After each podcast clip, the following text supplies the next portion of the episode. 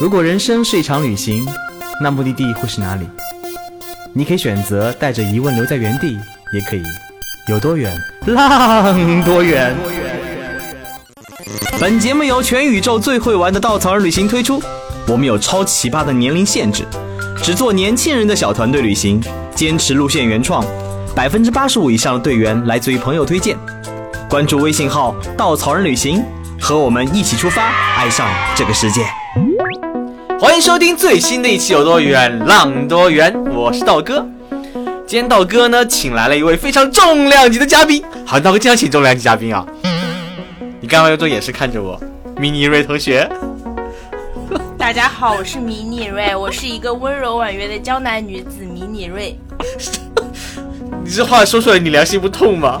不会啊，我的良心一直都在，这是一个我一个人格当中非常重要的一个部分。只外面包了很多的东西挡住它，对吧？对，然后但是里面内核中非常光芒的一面会自然而然散发开来。不好意思啊，这期道哥特别想笑，因为那个迷你瑞，嗯，好不习惯哦。迷你瑞，对，迷你瑞是我们很好的一个朋友，也是稻草人的领队，同时他也是稻草人以前的我们的那个同事，如今。他为了追求自己追求自己的梦想，去到了一个非常漂亮的海岛，把自己晒成了古铜色，已经不太那么江南婉约，而是一个豪放的东南亚。mini 瑞，首先我要接，首先我要纠正一下，那个地方不是东南亚，我们是南太平洋。Sorry Sorry，南太平洋。所以呢，今天我们要聊的这个目的地呢，是一个非常酷的地方，叫做帕劳。帕劳。帕劳。哎，中文叫帕劳呀？对啊。嗯。然后它还有一个，很多时候会出现在台湾，那个名叫柏流。柏流，哎，迷你瑞，我能我能叫你真名吗？我不就叫迷你瑞吗？一点都不迷你，真实的。哼 啊好，嗯，为什么那么想不开去到那里常住呢？你是一个那么耐不住寂寞，喜欢跟大家 social，跟大家在一起的人。那边会不会寂寞？嗯，不会，我不会很不会寂寞啦。其实我不是一个 social，我是一个社交恐惧症患者，嗯，大概是这个样子的。但是呢，就是我觉得，呃，我是一个白羊座，一个大白羊，嗯，就是一个自己能跟自己玩的很嗨的星座。今天我还在那里跟人家去聊，说，哎，会不会觉得无聊啊，或者是怎么样？但是因为每个人对于无聊的定义会不一样。呃，每个人对于自己 happy 的定义也会不一样，但是我在那里，因为有蓝天白云、大海，还有那么多鱼在陪着我，所以我不会觉得无聊。是怎么样机缘巧合去到那个地方的呢？呃，这是一个故事，是这样的，就是其实我从稻草人离职的时候呢，我就是想说，我是想往潜水那个方向去发展的，因为我真的从我考出潜水证的开始，我就特别热爱海洋，然后。呃，但是一直在等这样一个机遇，直到说后来我从道人辞职之后，我就一直在以领队的身份就这样呃一直带着队。然后呢，我有一次在去内蒙的时候，我们内蒙不是有一个很跟我们关系非常好的一个供应商，也是我们非常靠谱的道道的一个伙伴。他我的名字可以直接讲出来，叫苗姐，叫苗苗图雅苗苗。然后呢，他介绍了我去，他跟我正好跟他去聊聊，说我哎，我其实还是想往就是说海岛这个方向发展，但是只是目前。还没有一个很好的机遇的时候，他就跟我说：“哎，我正好有一个朋友，然后他们的公司正在招海岛的呃驻地运营，所以来讲的话，他就把这个工作推荐给了我。内蒙哦，一个连海呃，对他靠他旁边的国家连海军都没有的一个地方。然后他介绍了我去海岛，然后去了之后应呃面试了之后，然后他们就给了我这样的一个 offer。”呃，就给了我这样一个 offer，然后跟我说，哎，那个我们有一个国地，有去一个地方，这个地方叫帕劳，你有没有兴趣？哎，我就想我说帕劳，哎哎，这个地方好像没有怎么听说过，然后我觉得还蛮有兴趣的，所以我就去了那个地方。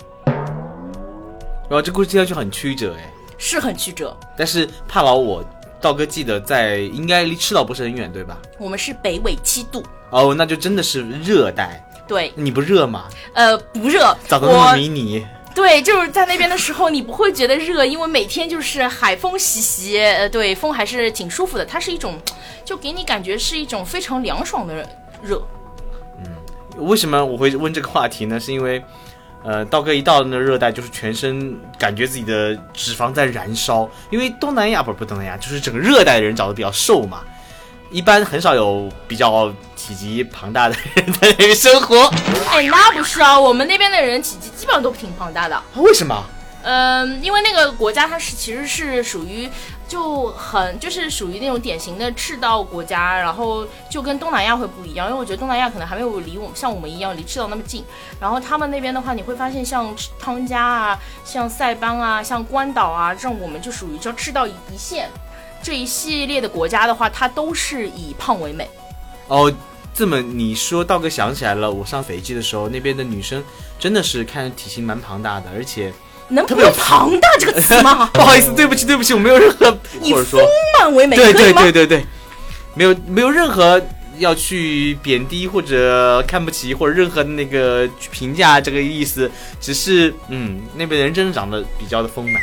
对，那岂不是你在那边很受欢迎？嗯，我觉得吧是这样子的，就是说，嗯，我是我是很受欢迎啊，很多人来，嗯，对，跟我搭讪，我觉得是因为被我的人格魅力而吸引，绝对不是被我嗯符合当地审美的外表，符合当地审美的外形，好吗？我们用这个词可以吗？可以。好了，其实。那个道哥跟迷你瑞关系很好了，平时在办公室就互怼的方式，并没有说迷你瑞真的很丰满，而是他拥有一颗丰满的内心。对，就是一个嗯，因为里面住着很多人，很多一很多迷你瑞，有呃有迷你瑞，有 nano 瑞，有小瑞，有嗯哒哒哒哒哒，有很多对，嗯，他们都在我的心里住着，所以它的空间需要大一点。好，我们说回帕劳，帕劳其实跟你去的其他的那些海岛有什么区别吗？你觉得？嗯。我觉得吧，首先是这样子的，它是一个帕劳就因为我去过，我不是说我去过很多海岛，但是我去过一部分的一些东南亚的海岛，包括说像南亚的海岛。然后我觉得吧，就是帕劳它是一个，就是水产就非常丰富，真的是不愧于上帝的一个水族箱。然后而且它这边包括历史啊、文化遗迹都非常的多，因为它之前的时候先是被葡萄牙殖民，然后。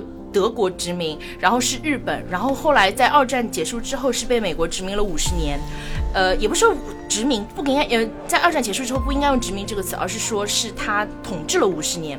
然后呢，他这个地方就会给你感觉是一个矛盾而冲突的一个地方，但是那边的人又非常的，呃，精神上非常现代化，但是他们的生活会相对而言就相对而言比较原始嘛。然后另外的话就是。它是一个真的是环保之地，它有一个特别奇奇奇怪的一个，呃，规矩，呃，条例吧，应该这么讲。它是它的总统有一个要求，就是一定要会潜水，只有会潜水才能当总统。哇哦，这个这个很有意思。对。它的原则，他的原因是什么呢？是因为他的总统，呃，被暗杀的时候要不是因为你必须要现现任总统叫 Tommy，然后他就是因为会潜水，而且是个潜水高手。OK，好冷啊。OK，然后他就是因为会潜水，他只有潜水，他时常出去潜水，他才知道这个国家的海洋现在处于一个什么样的状态，他能及时调整政策，因为他是一个全球第一个建立鲨鱼保护区的人。鲨鱼保护区的国家，其实这么说来的话，虽然我们有很多种方法可以做这件事情，比如说放个潜水，呃，放个摄像头啊，做长期观测，但是这个意识真的很值得人尊重。嗯，他们觉得自然保护、环境保护是很重要的事情，所以要求总统有这样的敏锐度去观察、去去聆听、去去用这样的政策来约束总统做这件事情，我觉得哇哦，这个让人肃然起敬。对，他在一九六几年的时候就成立了。第一个全球第一个鲨鱼自然保护区，然后在二零零九年，好像是二零零九年的时候，成立了第一个最全国全呃，就是说多，就是说是一个全面性的一个海洋保护区。然后在那边它是禁止就是拖网捕捞的嘛，就所有的渔业，他们的渔业虽然也是他们的重重要的一个产业之一，但是它只允许钓，就你只能一条一条老老实实给我钓。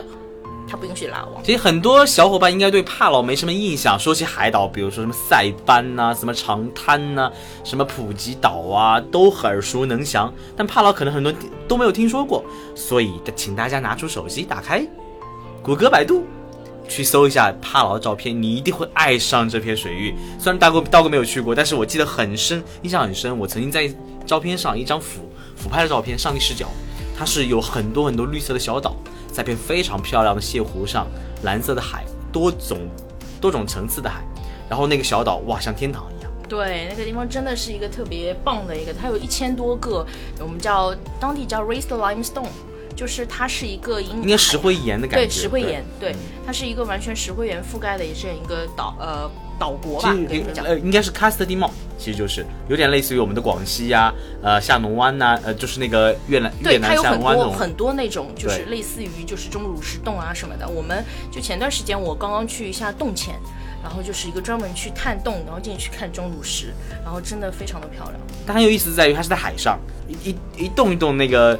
很可爱的那个那岛从从地而起，一坨一坨一坨在水面上，旁边蓝色的大海非常非常美。而且我记得帕劳应该有全世界唯一的一个没有毒的水母生活区。对，它有一个水母湖，呃，是无毒水母的水母湖，但是它这两年是属于一个环境保护关闭的状态啊。呃，然后但是我们目前看到当地报纸是说它马上也快开了，所以来讲有兴趣过来玩耍的小朋友记得。但是哦，从环保上提议，嗯，之前的时候水母湖的关闭是因为那个呃，首先是一个厄尔尼诺现象，然后其次是因为很多呃游客会涂防晒霜，然后如果说大家以后呃接下来如果水母湖重开的话，记得不要涂防晒霜啊！但是他说的那种防晒霜是那种化学性防晒霜，嗯嗯，大家可以用物理型防晒霜或者把自己裹起来。对，脸基尼很好用。我跟你讲，那边真的很多人用脸脸基尼的，很多游客真的是各种各样脸基尼都会有，各种各样的脸基尼哦。那我们来说一说，其实之前稻草的工作是一份很稳定的工作，为什么想着要离开它呢？因为其实做这样的决定还蛮需要勇气的。尤其是去到一个人生活的一个地方，呃，其实是这样的。我今天我我今天也在跟人聊，就为什么会说去到一个地方？因为其实我我我我其实是上海人，从小这个城市我生长出出生生长大，然后我连读大学都没有离开过这个城市，直到说后来去世界各个地方看一看之后，然后你会发现你。其实我觉得没有什么特别大的区别，就像很多外，就是说外地的人来上海工作，其实是一个道理。你就是想说有一个更好的，可能有更更多的追求。有的人是寻找更好的机会，而我向往的东西，向往的就是蓝天大海，因为我没有在这个地方有长时间的驻留过。那么有这样的一个机会。这样一个 option 给我，然后我可以去在那里工作生活一段时间，或许只是一段时间，或许以后会有更长的时间，这都是一个很棒的一件事情。因为其实你正年轻，你可以有很多的选择的空间和余地。当然，这可能跟年龄没有关系，但是我觉得，既然你在这样一个很合适的年纪，那你可能说适应性会更加强，那何不去选择这样一个生活？就像你刚刚说那个，很多人嗯来上海工作。其实举个例子好了，刀哥不是上海人，但在上海生活了很多年。我是因为在这读书，嗯，所以我的朋友圈就在这里了。其实我留下来很大的原因，就是因为我现在有生活，它是有关联的。但其实对你来说，你是完全跳离现在的朋友圈。当然，我知道你的微信朋友圈还还开着，对吧？嗯，还可以点点赞。但其实你离开了自己的朋友，离开自己家人，一个人在那边生活，会不会很寂寞呢？呃，我现在在那边有很多朋友，然后周嗯，就是周末啊休息的时候，都会有很多朋友会出来聊天，什么样的？就是你会在你没有去到那边的时候，你会把这件事想得很艰难。嗯，就像稻草人 slogan，最艰难的决定是决定出发。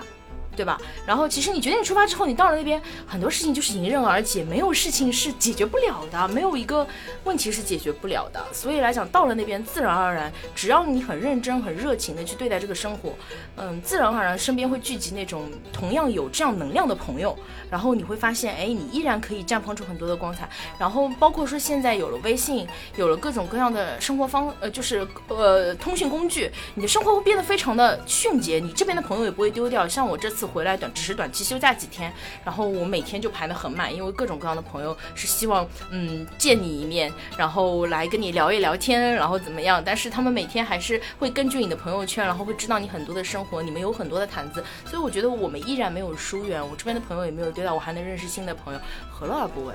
你有没有觉得这些朋友圈都把你屏蔽掉了呢？我觉得天天是蓝天大海，真的是让人我是你们朋友圈的一抹亮色。其实，呃，米女瑞刚刚说的很好，就是我们往往在自己熟悉的生活圈里生活，有可能你习惯了每天早上打个车到办公室，办公室工作一天，然后晚打个车回家，两点一线。以前可能晚上刷朋友圈，现在可能看个抖音。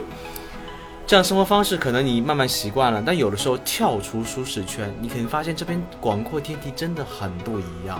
只有这种不一样的时候，你才能找到内心那种真的生活的激情跟 跟活力。有可能你只是带着同样的生活回归，过着同样的生活，但那时候状态不一样，你面对生活的方式也不一样。我觉得旅行就是这样，充满乐趣，充满魅力，它能让你看到不一样当中去变得哇哦包容跟接纳，去学到更多的那种积极的状态，去去回归自己最好的生活。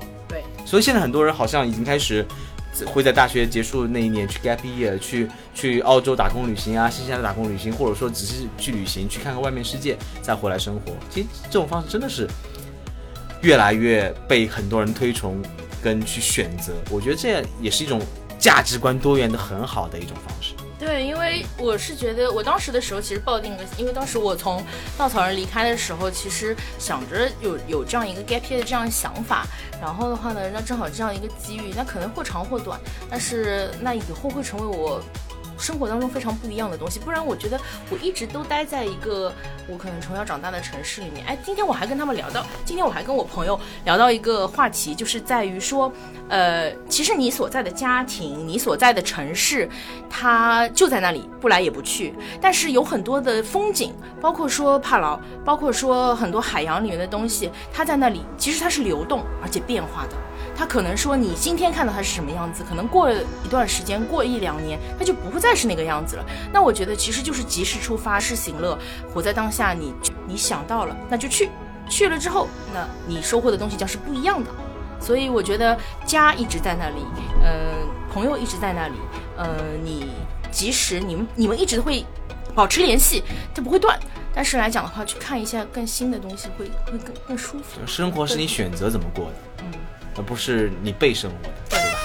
哇哦，好深刻的今天一天，然后继续聊帕劳，能聊深刻，天哪！因为我们从来不聊这样的话题，每天都是哼，mini 我们的话题有些，大哥又胖了，对我们两个 每天就差不多就是在办公室里面就掐，以前以前的时候掐来掐来掐去，就恨不得说你给我出来，对，出来我们打一场再回去，就是这个样子，嗯。啊，我们继续说帕劳，在那边生活已经快半年了，对吧？对。有什么觉得这个地方特别不一样的呢？我觉得这个地方不一样，哎，我真的，我就讲一件事，我觉得除了蓝天白云，哦，那那那，我我对这一点是非常非常重要的。除此之外，还有当地人，当地人让我觉得特别的好玩，就我就觉得说当地人的规则感是一件很奇妙的事情。当地有规则感吗？有，真的。对，因为我去过很多那个南太平洋国家，都是那种比如飞机 time，就是那种。非常随性，非常没有规则。就是什么事情都是那种可以 easy 呀，不要那么焦虑呀，不要着急呀，享受时间呀。哎，但是其实规则感是一种你自己慢慢摸索的东西，就是他们可能自己的规则方式是你对你慢慢适应，你慢慢去去看看到他们背后的这种规则意识，你慢慢去跟随他们。你因为就像我们很多什么中东有有有什么中东时间，然后我们就有阿拉伯时间，什么就是可能说是你我预定时间的之后的两个小时，他们那边有帕劳的时间，就就就就很他们也是很随性的，但是他们的规则感很神奇，就是那边不控。枪，然后呢？比如说我们我们的城市很小嘛，就两条车道啊，其实中间还会有条转弯车道，但是其实大家基本上都会按照规则，就在两条车道里面一来一往。那如果说你要硬性硬性去超车，那如果说你你真的跟人打打打个招招手，在车里面跟大家招招手是没问题。但如果说你就是硬硬插进去硬超车的话，我告诉你，后面有辆车马上过来堵你，就把你拦停，就指着你。但是呢，那边又没有红绿灯，然后。你会发现，他们正常来讲的话，如果一个大转弯，一个大转弯的话，他们就是你一个大转弯，我一个大转弯，你一个大转弯，我一个大转弯。如果你急，你招招手，对方会让你先走，没问题。然后包括说要过马路了，OK，好，他们就是说那个呃很远看到你就会把停下来，即使你是老奶奶慢慢过马路，没有人明拿拿的。我觉得这不是规则，这是文明。哎，这是文明世界的样子吗？哎，但是大家的，我觉得这就是。文明也是基础在规则上面的嘛，就是这点上，其实道哥很想呼吁一件事情，就是每次道哥出去旅行，其实我最喜欢的国家永远是中国，没有之二。中国有的最美的山与水，最深厚的文化，会值最值得你探索的一些东西。但是每次从国外回来，特别不适应，就是你过马路的时候，我我在红绿灯走人行横道，经常会被人死命的按喇叭。我想你等等，你会死啊！不好意思啊，有点 有点想说脏话，就是。我需要文明是一件需要慢慢去培养的事情，但我希望每个人都能遵守文明、遵守规则，遵守秩序。你想想，如果你是那个过路的人，你会怎么做？你要有同理心，你不是那个在里面按着喇叭焦虑的一个人。我觉得文明是慢慢需要每个人去培养、去维护的，这个社会才变得更好。对，我觉得就是大家可能说，呃，把自己的内心放得更平静一些，可能会比较好。这也就是我离开这个城市去去到另外一个地方的话，因为就上海是一个。可能说是一个跑跑着生活的一个城市，所以来讲的话，我觉得有时候，嗯，去其他地方生活会觉得还挺不一样的。然后当地的人就会慢悠悠的来跟你做很多的事情，嗯。好了，你刚刚说了，如果你闯了红灯或者怎么样子，有人会拿枪逼着你。我没有红灯，sorry 啊。对对对，如果你你破坏了当地规则，有人逼着你拿着枪逼着你，对，还有什么好玩的事吗？你刚刚跟我说，好像那边很多混血。对，那边有混多混，因为。那边有什么葡萄牙、德国、美国、日本，然后还有他们本土的一些就是赤道棕色人种，他们会有一些，然后你会发现那边有很多小孩，你一一眼就能，你基本上就能分辨得出来，他们是跟葡萄牙混血、跟德国混血，然后跟美国混血、跟日本混血，你能看得出来。然后呢，你会发现小朋友吧，很多人觉得，哎呦，混血的小混血人真好看，其实不然，大部分都是小时候可爱的像个天使，然而到七八岁。基本上就是一个长残的中间点，这就是一个中界线。到了不知道，我觉得吧，就是可能五官的一些问题吧。因为其实外国人也有好看跟 normal，对对我而言，顶多就是个。那可能他们混血的，并没有跟 top 质量的人混血呗。没有，我跟你讲，混血真的能混的好看的，真的就是金字塔的尖尖头。那你有没有想找一个混血啊？不，找一个。异国他乡男朋友带个混血小朋友回来呀！我我的我的个人爱好还是随缘啊，随缘就好。这个世界上随缘就好，那在那边终究会出现，在那边也可以随个缘呀。呃，目前还没有随缘的对象。好，其实为帕劳。然后我们说了帕劳人的在乎规则这件事情啊，然后帕劳今天作为一个旅游胜地，作为很多人选择去海岛的一个方的一个很好的一个度假地，它有什么好玩的地方推荐给大家吗？我觉得吧，在那在我们那里。就是海洋，你可以去看到不同不一样的鱼，然后还有各种火山岩，然后还有各种我们那边还有大家知道佛教七宝砗磲，我们那边盛产砗磲，所以来讲的话，你会看到那种巨型扇贝，然后一开一合，一开一合，然后你如果说你本身是会自由潜或者怎么样，你还可以尝试，但是。记得不要把手伸进去，因为被夹住，你根本拔不出来。然后我们那边还有十七种鲨鱼，而且那个鲨鱼不咬人，不是那种大白鲨。大白鲨其实也不怎么攻击人，但是就是我们那种就是属于黑鳍鲨，还有其他一些鲨鱼，它就是属于那种会围着你游，但是它不会不会来攻击你。还有各种各样七彩的鱼。然后前两天我去，呃，上个星期我去潜水的时候还看到红鲷鱼交配，红鲷就是你们吃生鱼片的那个红鲷。对，他在那里交配，漫天遍野都是红雕在交配。对，天哪，你口味好重哦！这我没有办法，人家就我一下水水的时候离远一点，不要影响他们交配我不，我不，我不影响，我就趴在那里看，哎，挺好看的。对，真的，他们是暴风式的在那里交配。哇哦，我 想看一看，哎。所以，其实帕劳最大的资源就是海水和潜水资源。对，潜水资源会很多。然后，但是你浮潜，但那很多时候浮潜你会看不到什么，你只是看到水下风光。然后在那里的话，就浮潜，你就会看到很多的鱼，然后你就会看到很多，包括鲨鱼什么，你都能看到。然后还有就是潜水，当然是最好的一个选择，因为那边的潜潜点真的非常的多。然后我们那边，我我我我们那边还有一个特别奇妙的一个东西，如果你是在新月的时候来。就是天没有月亮的这样一个时间段来的时候，我们那边还会有荧光藻、荧光水母。就是你到了一个地方，当你的眼睛已经完全适应黑暗之后，你拿你的桨在水里面拨拉两下，我告诉你，那个时候你只会有一句话，这句话叫做“看星星在海里”。啊，我能想象那种场面。对，然后就整个，然后还会有荧光水母。这个荧光水母是什么呢？就它其实发出的荧光非常的微弱，但是你眼睛因为适应了这种黑暗，你能分辨得出来这种荧光。然后它的那个水母会慢慢慢慢升起来，一大片，哇，然后一下子降下去。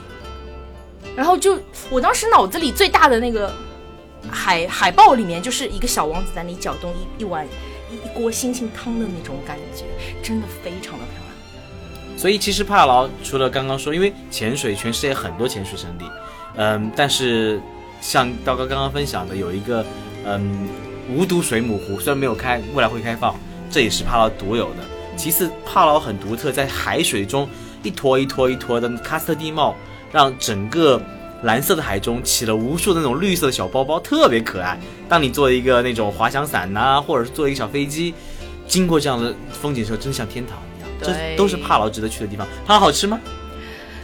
我觉得吧，帕劳当地的饮食非常的多元化，而且在那边的好，我们可以这话题可以不要聊了，一定是不好吃了。肯定是好吃的，好吗？我们那边超好吃的，我们那边海参都不用发了，直接捞上来就吃的，好吗？我们我们，你已经帕劳人了，已经。那是必须啊！我对于这个地方的热爱已经超出了你们的想象，所以我愿意继续回去，然后留呃就在那里继续生活工作。然后带个那个不要不要 退学小飞缘机回来。嘛，这种东西不要强求，对不对？哎，嗯，那怎么前往帕劳呢？我知道中国显然好像跟帕劳没有建交。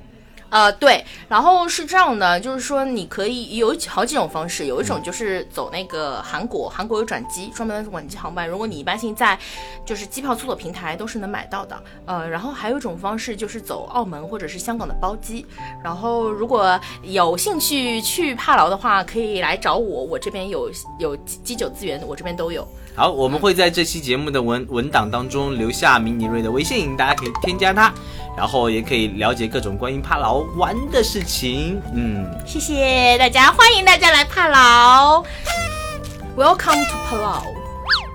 哎，那帕劳物价贵吗？我记得当时道哥有个朋友，他去帕劳参加了一个七天船潜的一个 tour，就是船潜嘛，就是一种潜水的高级玩法。你每天船上生活，然后带你去不同的潜点，然后每天潜个三四三四次，一天一个礼拜潜个二十三十次，就把周边所有的潜点都走一遍。然后他说那一次差不多花了好几万块钱，说帕劳物价不便宜的。帕劳物价是不便宜，因为它是一个孤立海岛，它也没有自己的工业，所以来讲，它所有的东西全部都是从外面运进来的。然后的话呢，我给大家一个 level 吧，就是因为我去到每个国家，我衡量的标准只有一个：可乐多少钱？对，因为那是我的生命源泉我觉得泉。迷你瑞长成这样这么不迷你，就是因为喝了很多可乐。我我的心是迷你的就可以了，好吗？然后你就不能喝点那个零度可乐，或者是 No no no no no no no，那不叫可乐，在我心中只有可口可乐，红色的可口可乐那才叫可乐。糖水？屁嘞，怎么可能？那个就是那种气泡徜徉在你口中和糖分结合的美妙感，你加了二氧化碳的糖水。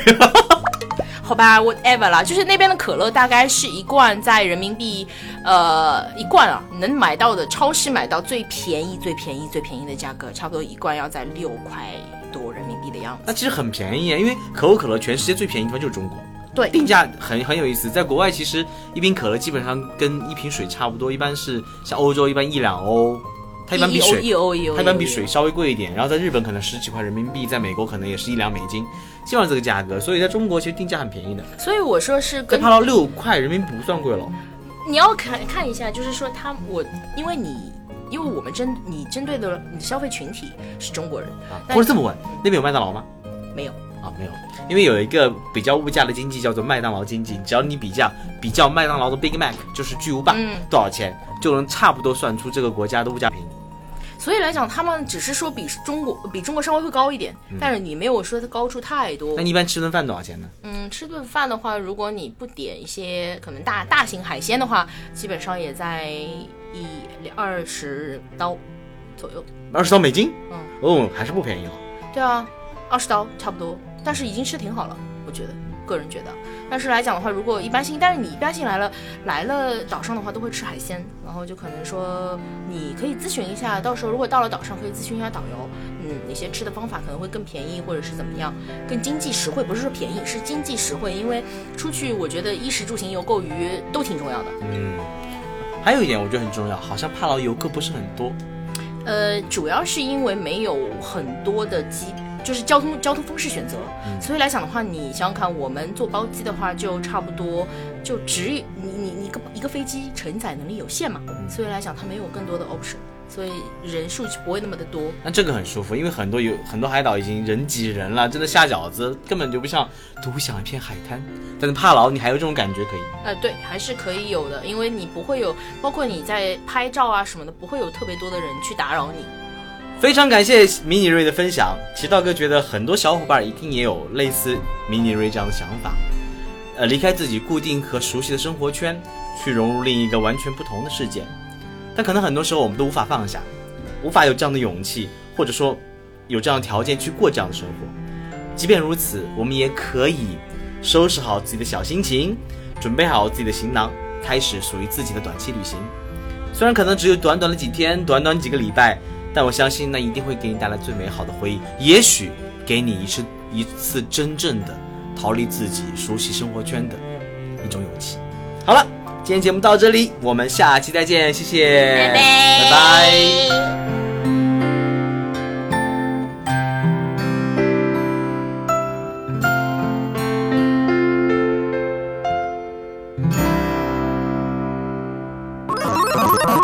请搜索“稻草人旅行”，和我们德艺双馨、颜值出众的领队一起出发，爱上这个世界。